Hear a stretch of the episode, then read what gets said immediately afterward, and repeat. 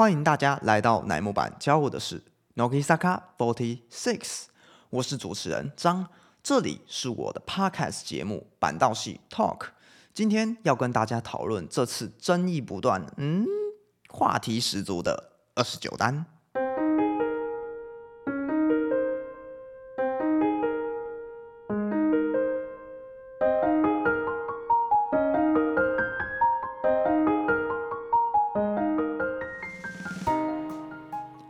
这次的内容会分成上、中、下，总共三集的篇幅。上集呢会先来讨论二十九单发布前的背景解说，包含了武崎生的甄选啊，粉丝们极高的关注度，到疑似内鬼先流出的百分之百全中二十九单选拔阵容，来帮大家梳理一下二零二二年三月二十三前的时间线。终极呢，则是针对二十九单的现况做粉丝们最直接的想法会诊，然后试图理解金野老先生到底要玩什么把戏。下集的部分呢，会特别邀请之前曾经来过节目的哈拉桑来共同讨论这次的议题。Let's go！开场先轻松一点，呃，大家有没有发现，在电脑键盘上打二十九加一个空格，会发现是？呆这个字，好像是在暗示营运对二十九单的无法掌握，很呆的状态。那这只有在台湾适用啦。好，那以下正式进入背景解说，相关的用词呢已经有经过修饰了。但是如果太多的个人情绪投入的话，也请大家见谅。往阴谋论方向走，搞不好也是 LLC 的目的也达成了，说不定。要谈二十九单之前。我们必须先了解营运对武崎生的相关投入。营运在官网原本的行程，二零二一年七月十九日开始招募武崎，原本是打算在二零二一年的十二月发布的武崎名单呢，因为疫情而延宕。二零二一年前想要看到武崎生的愿望，随着跨年烟火稍纵即逝，而最后是定在今年的二零二二年二月才正式做发表。那在这延后的状况呢，也有一些小八卦掺杂其中，似乎是有甄选的人士对结果不满而使用小账在推特上爆料，导致流言蜚语每天飞的状况。然后营运也说：“你各位啊，请自重。”表示出已经有人刻意造谣等等的恶意攻击。当然，像我这种以开心娱乐为导向的粉丝，不会去主动看这些消息。但是小账爆料、内部资料流出、内鬼无限输出，仍然形影不离的跟在二十九单的背后。回到武崎生，当然时间等得越久，粉丝对武崎生的期待程度也水涨船高。我个人认为呢，期待越高，风险也就越高。因为粉丝将以不同以往的高标准来检视新成员，看营运从八万多人当中选出来的，最后会有什么样的展现以及人选。这边小小补充一下，然后这招募呢也是一次不使用 Showroom 来纳入考量的，并且可以提出团体报名的新方式。那在去年相关甄选方面呢，我也正面传达过。LLC 营运对招募的重视，特别是开设 Instagram 账号以及设置的特色网站上，相关的排版文案都经过了精心设计，朝向了日本年轻化的社交软体使用习惯。终于啊，终于在今年二零二二年二月二日，营运宣布第一波成员总共八位，将会在每天日本标准时间正午十二点，也就是台湾时间的早上十一点，连续八天发布第一波成员的形象短片。不知道大家是否怀念那周每天讨论度炸锅的日子呢？为什么会说炸锅呢？呃，基本上如果大家想要观察日本最及时、最夯的时事，可以在推特的日本趋势上寻找，有点类似热搜的概念。然后每一天的新成员发布之后呢，都会马上出现生诞季实行委员会，就像是井上和生诞季实行委员会、一只赖美空生诞季实行委员会等等，甚至还出现了第三位这种生诞季委员会，也就是连名字都还没出来就已经有生诞筹备了，可以看出粉丝是多么期待武奇。而在第一天，高冷气质出众的井上和不止占据了各大版面，形象短片至今天打稿日三月二十五日已经有两百零五万点阅。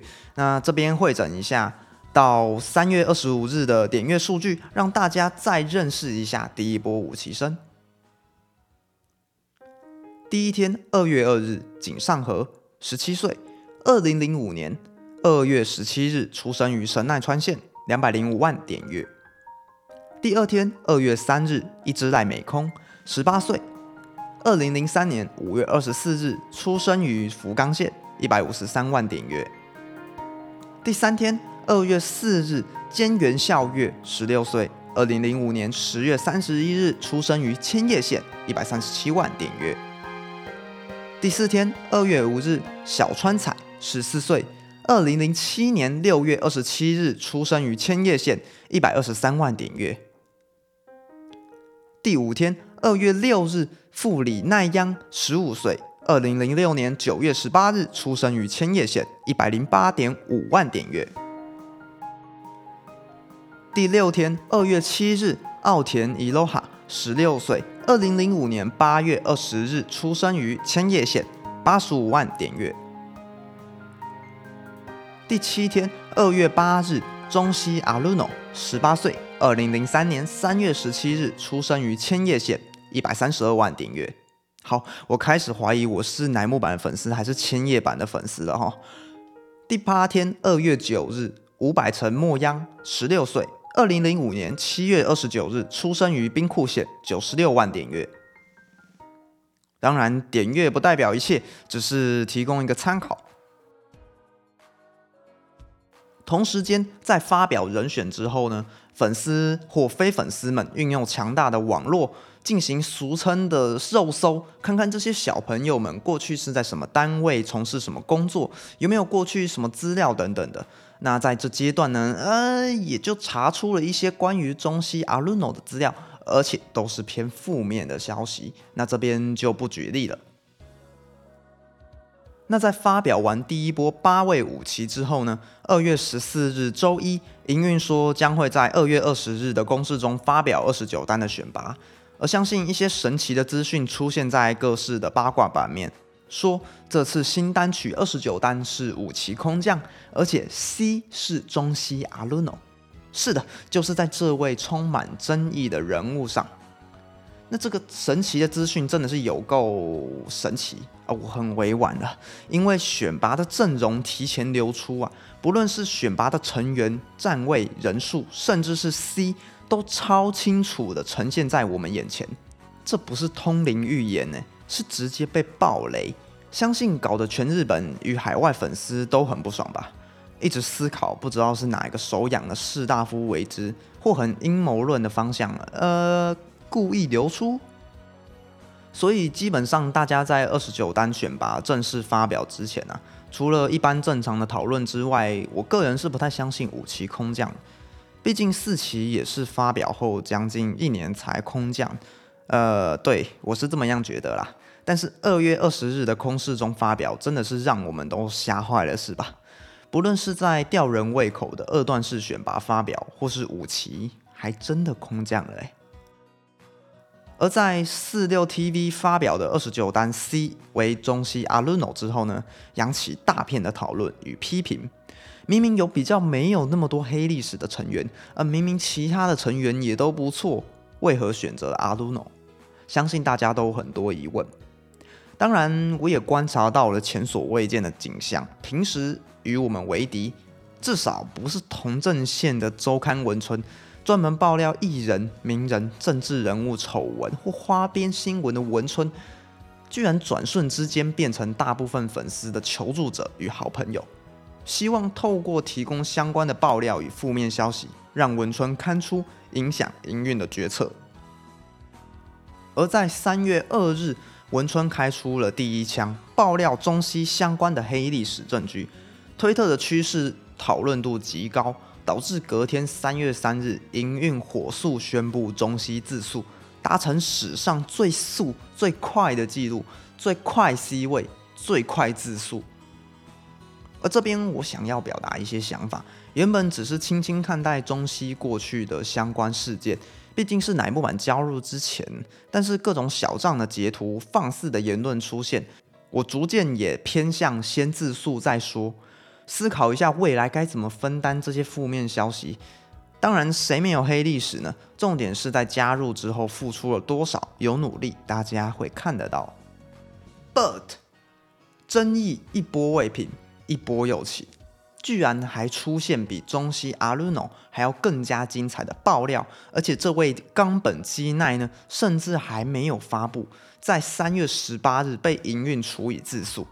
这位发布呢，是因为眼尖的粉丝在营运第一时间所提供的唱片资讯上找到的。营运真的很棒，没码掉名字。那到底冈本做了什么惊为天人的事情？这些烂事会让我们觉得。哎，中西好像还不错的那种感觉，到底？